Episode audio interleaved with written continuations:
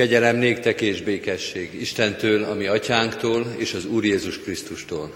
Amen.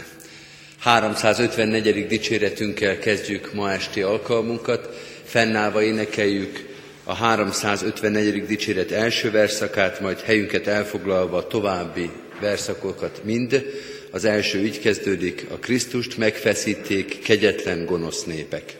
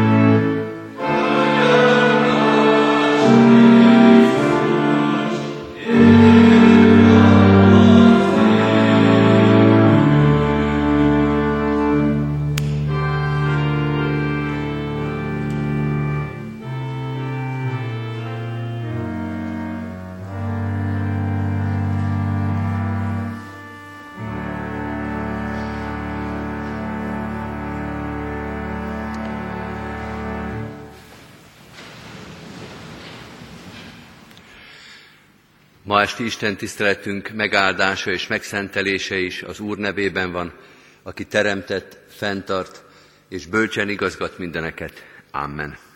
Hajtsuk meg a fejünket imádságra.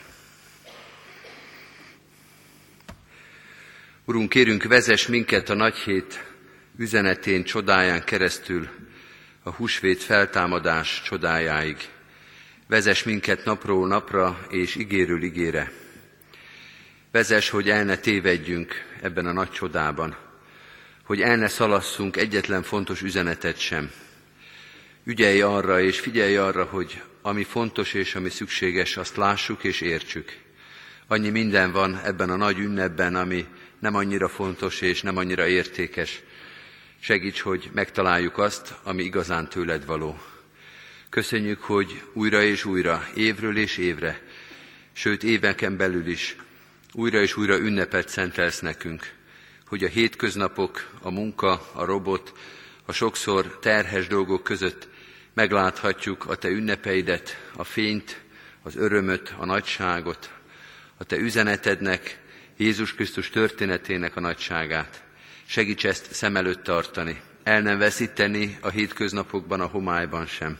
Megerősödni ebből a csodából úgy, hogy majd amikor dönteni kell, amikor dolgozni kell, amikor, kere, amikor keresztet, terhet hordozni kell, akkor ott legyen a szívünkbe.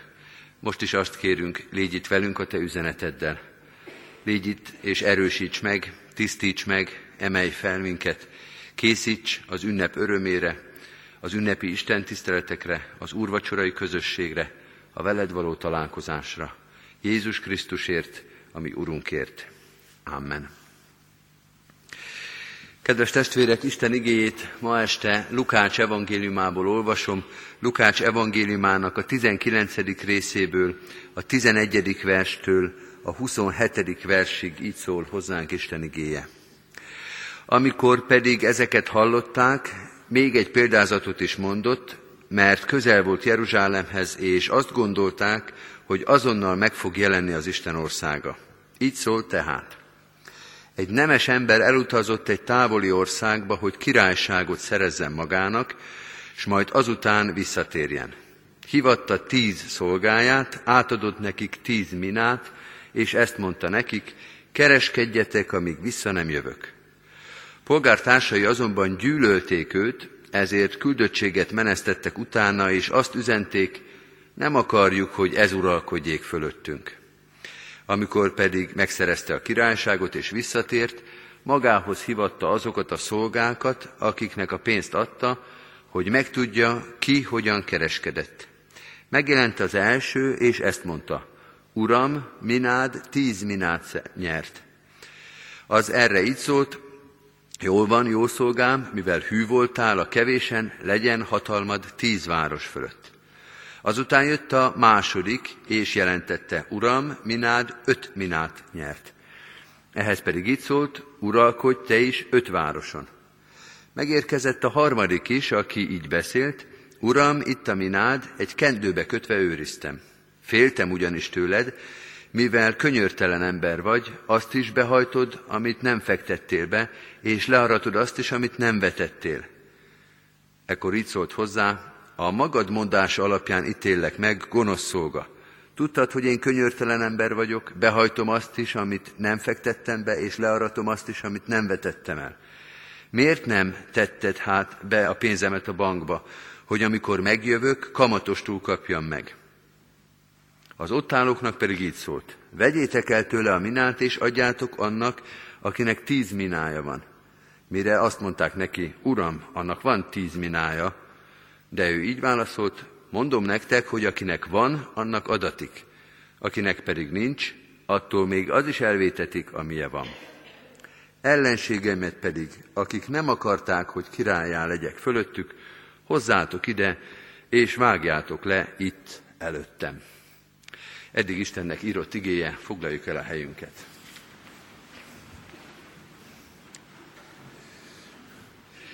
Kedves testvérek, bár a mondatok és a szavak talán nem azonosak és nem mindenhol ismerősek, de azt gondolhatjuk joggal, hogy ezt a történetet és ezt a példázatot azért tulajdonképpen ismerjük. talentumok példázatának szokták nevezni. Máté evangéliumának a huszonötödik részében olvassuk, és inkább azt szoktuk olvasni, magam sem tudom tulajdonképpen miért, az a történet, az valahogy ismerősebb.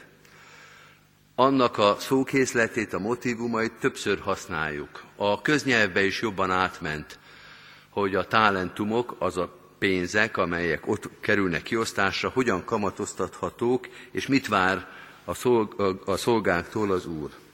Tehát ismerős ez a történet, és nem is csal meg minket, mert ez valóban ugyanaz a példázat. A talentumok vagy a minák példázata tulajdonképpen ugyanarról szól. De azt is halljuk és érezzük, fogok is rá utalni, hogy különbségek is vannak. A mai nagyheti példázatként azért olvassuk ezt a Lukács evangéliumában leírt történetet, hogy a különbségekre is odafigyelve a különbségek által jelzett üzenetet meghalljuk. És nem csak a különbségekre fogunk odafigyelni, hanem a nagy hétre is. Ennek a sorozatnak, amelyet kétezer-tizennégy nagy hetében hallgathatunk és gondolhatunk végig, az az egyik vezér gondolata, hogy meghallgatjuk azokat a példázatokat, amit Jézus, amely példázatokat Jézus a nagy héten mondott, nyilván okkal. Nyilván ott már a célegyenesben, nagypéntek és a húsvéti feltámadás előtt nem véletlen, hogy ezek a példázatok hangzanak el. Már nagyon sűrű, már nagyon tömör a történet, már nagyon tömör az üzenet, amelyet ezek a példázatok megjelenítenek. Máshonnan megközelítve nem közömbös és nem lényegtelen, hogy ezek a példázatok már ott a húsvét és a nagypéntek közelében hangzanak el, többletjelentéssel bírnak. Most tehát, amikor ezt az ismerős-ismeretlen történetet olvassuk, két szempont is vezet minket. Figyelni fogunk a jóval ismertebb talentumok példázatához képesti eltérésekre, és figyelni fogunk a nagyheti aktualitásra is, és ezt a kettőt összevetve próbáljuk meg ezt az egyébként nagyon gazdag történetet értelmezni. Tehát különbségek és nagyheti viszonyulás. A különbségekről egészen röviden annyit szeretnék mondani, hogy nem az az igazán nagy különbség, ami a törzs történetben van, hogy az egyik helyen talentumoknak hívják a pénzt, azt a pénzegységet nevezi meg a Szentíró, máshol minákat, pénz, pénz. Nem is az a nagy különbség, hogy az egyik helyen ötöt, kettőt és egyet oszt ki a gazda, a másikon pedig mindenkinek egyet. Nem három szolga van, hanem tíz, de azok mind egyet-egyet kapnak. Már érdekesebb történet, de még ez sem fog igazából minket most érdekelni, hogy a Máté történetében úgy van, hogy aki öt talentumot kapott, az ötöt hoz vissza. Aki kettőt kapott, az kettőt hoz vissza. Itt pedig azt látjuk, hogy mindenki egyet kapott, az egyik az egyből csinált tizet, a másik az egyből csinált ötöt. A válaszok sem teljesen egyeznek, de azt gondolom, hogy ez még mindig a történeten belül elfér.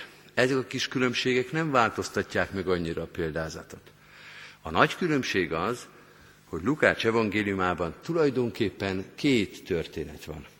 Két társaság, a szolgák, ők ugyanúgy megjelennek a Máté leírásában is, és a polgártársak. A nem szolgák, hanem a város lakói, akik nem akarják királyként visszavárni azt, aki elmegy közülük. Az a történetrész, pedig csak két-három mondat, az Máténál nem szerepel. Tehát itt két társaságot hagyott a gazda, az ember, a nemes ember, és két társasággal találkozik visszatérés után. Tehát ez lesz az a különbség, amely különösen érdekessé teszi ezt a történetet.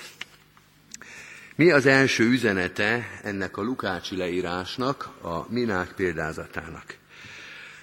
Az első üzenete, függetlenül attól, vagy azzal együtt, hogy itt egy ilyen dupla történetet olvasunk, az első üzenete az, hogy bár még most itt van ez az ember, de el fog menni, és vissza fog jönni. A hangsúly itt ezen van, és vissza fog jönni. Elmondja, mindenkinek bejelenti, szolgáknak és polgártársaknak egyaránt, szolgáknak és nem szolgáknak egyaránt, hogy vissza fog jönni. Jézus még itt van, a nagy héten mondja ezt a történetet, és azt mondja, hogy a nagy hét, a nagy péntek és a húsvét Ez a Krisztus történetének a csúcsa, de nem a vége. A nagy hét a csúcs, de nem a vég. Még készüljetek arra, hogy most hirtelen fölgyorsulnak az események, sok mindent fogunk látni, de nem fogjuk még véglátni a történetet, mert lesz még majd egy jelenet, a visszatérésnek a jelenete. Egy kicsit azt mondja már most Jézus, hogy úgy képzeljétek el ezt, mint egy színdarabot, aminek két felvonása van. Még az első sem ért véget, de már most tudjátok, hogy lesz még egy felvonás. Vagy talán pontosabb lenne az a kép, ha a színházi képet alkalmazunk, hogy még nem ért véget a felvonás, és utána még jön a tapsrend is. Ez azért lenne fontosabb, mert azt is hangsúlyozni kell, hogy tulajdonképpen minden most történik meg. Nagypéntek és húsvét, és mondjuk mennybe menetel. Itt történik meg a lényeg. De még egyszer majd vissza fog jönni a főszereplő, hogy meghajoljon. Fölgördül a függöny. Ezt már nem is nevezném újabb felvonásnak, mert ott már nem történik új dolog, ott nem mutat be új dolgot, ott tulajdonképpen csak a hatalmát mutatja meg, a dicsőségét. Akárhogy is nézzük, mind a kettőben az a fontos, hogy úgy kövessétek végig ezt a nagyheti történetet, hogy már most tudjátok, hogy még egy jelenet lesz a végén, még egy történés lesz a végén, még vissza fog jönni. Most a színházi képeket elhagyva, talán egy sporthasonlattal lehet ezt a legpontosabban leírni. Jézus azt mondja, hogy én most olyan vagyok, mint a sportbíró a futóversenyen, hogy elindítom a mezőnyt, ez van most, és még a célnél fogunk találkozni, a célnál fogunk találkozni. Még ott is ott leszek, sőt, ott leszek igazából lényeges. Nem is az elindításnál, hanem az igazán nagy különbségek, az eredmény, az majd ott fog kiderülni. És ne feledjétek, itt a célnál sem, az indulásnál sem, hogy a végén még majd találkozunk. Ez egy két pólusú történet, és most még csak az elsőnél vagyunk. Tehát az első dolog itt a nagy héten is. Az elindulni, az elmenni készülő Jézus szájából az, hogy ti már tudjátok, sőt mindenki tudja, mindenkinek elmondom, hogy lesz még egy találkozás ebben a történetben. A második dolog, amit a minák példázata elmond, hogy amikor visszajön a király, akkor mindenkit elszámoltat, és mindenkitől vár valamit. Vagy így is fogalmazhatnánk, mindenkit elszámoltat, mert mindenkitől vár valamit. Itt van igazi jelentőség ennek a kettős történetnek, hogy nem csak a szolgák, nem csak a szolgái, nem csak azok felé, vagy azoktól vár el valamit, akik nyilvánvalóan az első körben és az első pillanatban is hozzátartoztak, hanem a többiektől is, akiket az első mondatban polgártársaknak ír. Vagyis, fordítva megfogalmazva, amikor visszajön ez a nemes ember, mint király, nem lesz senki a városba, aki kihúzhatná magát az ő ítélete alól. Most még csak a szolgáknak mondhatja, hogy mit tegyetek, most még a szolgákkal van ilyen látható viszonyban, de amikor visszajön, akkor király lesz. Visszajön, és mindenkit elszámoltat, mert mindenkitől vár valamit. Nem lesz senki, aki azt mondja, hogy rám nem vonatkozik. Ez engem nem érdekel. Ő nem úr fölöttem. Megint gondoljunk arra, hogy arról a Jézusról van szó, aki a nagy héten elindul a nagypénteki áldozat felé. És azt mondja, hogy az, ami most történni fog, az nem a tizenkét tanítványnak a története. Az nem annak a hetven, vagy nyolcvan, vagy száz embernek, aki követ engem. Akit már meggyőztek az eddigi prédikációk. Akik látták a csodákat, az ötezer ember megvendégelését, Lázár feltámasztását. Nem az ő kis történetük ez, amire azt lehet mondani, hogy egy, egy, egy provinciális kis csoportot érintő történet, aminek esetleg van folytatása, hanem ez a történet az egészre fog vonatkozni. Nem csak a keresztényekre, hanem minden emberre. És a minden ember, az összes ember, akkor majd nem mondhatja azt, hogy ez csak a szolgáknak az ügye. Krisztus visszajött, a keresztényeket fogja szólítani. Hanem azt mondja ez a példázat, hogy mindenkit, mindenki felé lesz kérdés. Lehet, hogy nem ugyanazt fogja kérdezni, de kérdezni fog.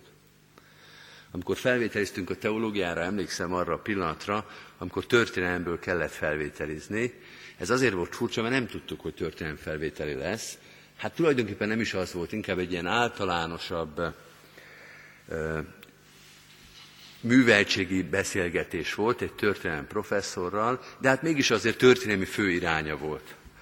És ö, a dologban az volt a meglepő, azt nem mondom, hogy kétségbeejtő, de minden esetre meglepő volt, hogy azért mindenkitől nagyon olyat kérdezett, amit neki kellene tudni. És például amikor az erdélyek jöttek, láthatólag egy bizonyos biztonságérzettel álltak oda, hogy ők Erdélybe tanultak, akkor olyan kérdéseket tett fel, amire az erdélyek is meglepődtek, hogy ő honnan tudhatja, hogy Erdélybe ezt tanítják történelemből.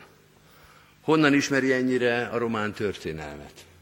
Mert lehetett azt mondani, hogy mi olyan iskolába jártunk, ahol román történelmet tanítottak, akkor azt kérdezte. Van abban valami zavarba ejtő, vagy legalábbis valami furcsa, hogy mindenkitől a rávonatkozó kérdést lehet föltenni. Nem lehet kimagyarázni, hogy ez ránk nem vonatkozik. Mi nem ezt tanultuk, mi nem onnan jöttünk. Itt mindenki a saját kérdését kapja, és mindenki megkapja, és mindenkinek válaszolni kell. És akkor a harmadik gondolat, az tulajdonképpen már elhangzott, de hadd hangsúlyozzam, visszatér ez az ember, és királyként, királyként tér vissza. Amikor elmegy, akkor ez nem látszik. Akkor úgy néz ki, mintha egy lenne a többiek közül. Akkor még meg lehet azt vele tenni, hogy utána üzennek, hogy ne is gyere vissza. Gyűlölünk téged. Nem akarunk királyként tisztelni téged. Akkor ezt még meg lehet tenni. Amikor visszajön, akkor már ilyeneket nem lehet üzengetni. Akkor nem teszik föl kérdésként a polgártársak, hogy király ez? Tényleg király? Van neki valami hatalma? Vonatkozik ránk a hatalma? Kicsoda ez? Akkor már minden térd meghajol, földieké, föld alatt valóké és égieké egyaránt. Akkor már nem kérdés. Amikor elmegy, akkor talán még csak az övéi látják. Akkor a szolgák tudják, hogy ő a mi urunk. És a polgártársak meg, hát valamit gondolnak róla. Nem túl sok jót. De amikor visszajön, akkor változik a helyzet. Akkor nincs üzengetés, nincs kérdés, hanem mindenki számára nyilvánvaló lesz, a szolgák számára is, meg a többiek számára is, hogy ő az Úr, hogy ő a király. Hogy szuverén hatalommal dönt a szolgák fölött is, meg a korábbi polgártársak között is. A nagy héten prédikáló Jézus, aki megy el, aki az elmenetelre, a nagypéntekre készül, aki arra készül, hogy el fogják ítélni, hogy keresztre fogják feszíteni. Azt mondja, hogy én leszek az, aki visszajövök minden hatalommal a kezemben. Most még csak az enyémek látják, hogy én ki vagyok. Péter már látja, a tanítványok már látják. Már van, aki közöttetek kimondta, hogy te vagy a Krisztus, az élő Istennek a fia. De ez tényleg csak a maroknyi szolgahad, az a kis csoport, aki hozzátartozott. De amikor visszajövök, akkor ebben a kérdésben nem lesz különbség. Mindenki látni fogja, hogy ki a király és ki az Úr. Ez igazából, ez az üzenet nem akkor lesz fontos, hiszen akkor mindenki látni fogja, hanem most. Ez tulajdonképpen Péteréknek szól. Hogy higgyétek el, hogy van hatalmam mindezt végigvinni. Az a hatalom van a kezemben, ami majd visszajövetelkor mindenki számára nyilvánvaló lesz, de az a hatalom most is a kezemben van. Bízzatok abban, hogy én ezt végigviszem. Hogy nem pusztulok el, hogy nem arról van szó, hogy nagyobb nyomorúság, nagyobb fájdalom, nagyon gyász, nagyobb gyász jön, mint amit elhordozhatna a mester. Minden hatalom a kezében van. Ti már most tudjátok, hogy ő vissza fog jönni királyként. Az, ami most történik, az nem érinti az ő hatalmát, az nem töri meg az ő hatalmát. És itt ne csak a nagypéntekre gondoljunk, hanem arra, ami nagypéntek és húsvét között történik, mert az a mélység. Nem a fizikai fájdalom, nem az emberi megaláztatás, hanem a szálla alá a pokrokra. Az a három nap, amiről fogalmunk sincs, és éppen Krisztus miatt nem is lesz fogalmunk, hogy micsoda mélység. És Jézus azt mondja, ez sem töri meg az ő hatalmát. Attól, hogy őt most megalázzák, hogy elítélik, hogy keresztre feszítik, hogy pokolra száll, ez nem fogja elvenni az ő hatalmát. Ettől még ő királyként vissza fog jönni. Úgy, hogy mindenki látni fogja az ő hatalmát. Tehát mindaz, ami bekövetkezik, az fájdalmas lesz, sokkal mélyebb lesz, mint amit mi el tudnánk képzelni, de nem érinti az ő hatalmát. Elnézést, hogyha a példa egy kicsit ö, esetlen lesz, de az jutott eszembe, hogy egyszer láttam egy riportot egy kaszkadőrrel, aki a filmeknek ezeket a nagyon veszélyes jeleneteit szokta a színészek helyett eljátszani. És akkor elmondott néhány ilyen történetet, hogy mikor mit kellett, kinek a szerepét kellett fölvennie, hol férfiakét, hol nőkét, hol jó, hol rossz szerepet, és akkor be is vágták a filmbe, mindig őt láttuk, pedig ugye nagyon különböző helyzetek voltak, tényleg volt, amikor női ruhába volt, és úgy kellett lovagolnia és leesnie, vagy gyerekként egy házból kiugrani, vagy nagyon különböző jelentek voltak, és mi itt most ebben a filmben, ebben a riportfilmben tudtuk, hogy mindig ő van ott, az már nem a színész, hanem az a kaszkadőr, aki képes ezeket a nagyon veszélyes jeleneteket, hát több-kevesebb sérülés nélkül végigvinni. Azt mondja Jézus, hogy amit most végig fogtok nézni, az egy nagyon esendő történet lesz, egy nagyon sebzett történet. De ti tudjátok, hogy aki abban a ruhában van ott, az mindent ki fog bírni. Hát azt nem merném mondanom, hogy ő a kaszkadőr, de hogy nagyon erős. Hogy akármennyire is félelmetes a történet, és a filmben benne persze lélegzetelállító, ti titokban tudhatjátok, mindahogy tudjuk is, hogy hát ez csak film, nem halt meg, föl fog kelni majd, ezt ti is tudjátok. Nagypénteken is tudjátok majd, nagyszombaton is tudjátok. Húsvét hajnalig bízzatok abban, hogy tényleg lesz hatalma, tényleg ki fog jönni. Az a hatalom, amiről most beszélünk, az nagypéntektől húsvétig a legfontosabb a tanítványoknak, hogy bízzanak abban, hogy valóban megtörténik a húsvéti feltámadás. Kedves testvérek, János evangéliumában van egy hosszabb rész, amit úgy szoktak mondani, hogy Jézus búcsú beszédei. És azért, mert valóban az, Jézus hosszan prédikál, és elbúcsúzik is a tanítványaitól, meg föl is készíti őket a nagypénteki elválásra és erre a nagy traumára.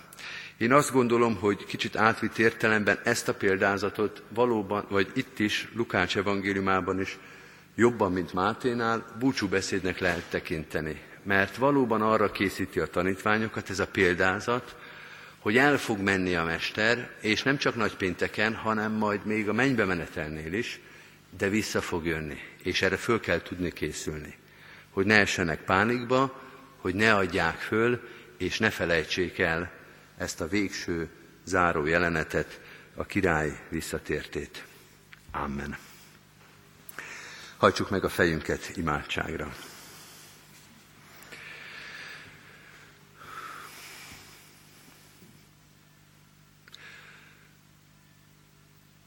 Urunk, köszönjük, hogy a Te igéd titkokat megnyitó és megvilágító ige lehet, még akkor is, hogyha ezt a történetet is, mindahogy az egész húsvéti történetet már sokszor hallottuk.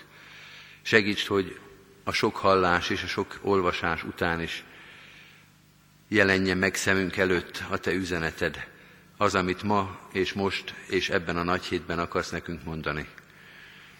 Köszönjük, hogy újra és újra megragadod a figyelmünket, a hitünket, hogy új és új dolgokra tudsz tanítani, hogy együtt tanulhatunk tőled, ige hirdetője és ige hallgatója, mert neked mindig van új üzeneted, még a régi igében is. Köszönjük, hogy erre újra és újra lehetőségünk van. Kérünk is, nyisd meg ezeket a lehetőséget, lehetőségeket napról napra. Szólj hozzánk újra és újra, és vezess minket a Te igéddel. Mutasd meg a Te hatalmadat nekünk, akik úgy tartjuk magunkat számon, mint akik szolgáid vagyunk, akik kezedből vesszük el a talentumot, a minát, a lehetőséget, és szeretnénk azt kamatostul visszaadni. Szeretnénk úgy szolgálni, hogy az a Te dicsőségedet hirdesse. Szeretnénk megszaporítani azt, amit nekünk adsz. Igében, üzenetben, szeretetben, mások felé való kegyelemben és evangéliumban. Segíts nekünk úgy szolgálni, hogy az valóban a Te dicsőségedet szolgálja, hogy minél többen meghallják a Te szeretetedről, a Te kegyelmedről szóló üzenetedet. Így kérünk minden szolgálatunkért, legyen azon a Te áldásod, az tegye gyümölcsözővé, eredményessé.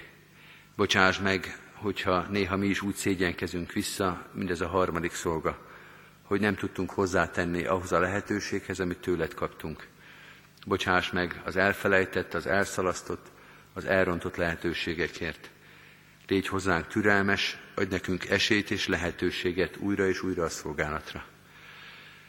Nyisd meg a szemünket és a szívünket a veled való közösségre, és nyisd meg a szánkat, hogy minél többeket hozzád hívogassunk, hogy mindenki ebben a világban, az is, aki nem szolgaként, nem hozzátartozóként, nem a tanítványodként élte az életét, meghallja a te üzenetedet. Adj nekünk olyan szavakat a szánkba, hogy elhihessék rólad, te királyként térsz vissza, hogy ne legyenek olyanok, akik megszégyenülnek a te visszatértedkor, hanem mint győztes úrt, mint szabadítót, mint a világ megváltóját várjanak vissza minél többen. Ehhez kell a te erőd, a te lelked, a te alkalmasságot adó jelenléted, hogy erről szólhassunk, és hogy ezt minél többen meghallják. Így kérünk, áld meg az ünnepünket, a nagy hét további napjait, a nagypéntek üzenetét, a húsvét örömét, az úrvacsorai közösség jelenlétét, áldását, mindent tőled kérünk és tőled várunk. Imádkozunk a gyülekezetünkért, annak minden tagjáért, a terhet, a keresztet hordozókért különösen is. Te légy a gyászolóinkkal, te légy a kórházban lévőkkel, a magányosokkal, légy azokkal, akik békétlenségben, civódásban, szeretetlenségben élnek. Te adj békességet, gyógyulást, reménységet. Áld meg a szolgálatainkat, a körülöttünk élő társadalmat. Így imádkozunk áldásodért a város számára, az ország és a nemzet számára. Könyörgünk a körülöttünk élő népekért, azok békességéért. Te adj nekünk békességet, szeretetet és Krisztus ismeretet. Ezen a húsvéton, ebben a nagy hétben különösen is kérünk. Amen. Most egy rövid csendes percben vigyük imádságunkat Isten elé. Amen. Az Úrtól tanult imádságot együtt és fennállva mondjuk el. Mi atyánk, aki a mennyekben vagy, szenteltessék meg a te neved. Jöjjön el a te országod. Legyen meg a te akaratod, amint a mennyben, úgy a földön is. Minden napi kenyerünket add meg nékünk ma. És bocsásd meg vétkeinket, miképpen mi is megbocsátunk az ellenünk vétkezőknek. És ne vigy minket kísértésbe, de szabadíts meg a gonosztól, mert tiéd az ország, a hatalom és a dicsőség, mind örökké. Amen. Mindezek után az Úr Jézus Krisztusnak kegyelme, Istennek, a mi atyánknak szeretete, és a Szentlélek Isten közössége legyen, és maradjon mindnyájunkkal. Amen. Most pedig, kedves testvérek, a záró énekünket énekeljük, a háromszázhatvanhetedik dicséretünket valamennyi versszakával énekeljük el. háromszázhatvanhetedik dicséret, emeljük Jézushoz szemünk, jön már királyi győztesünk.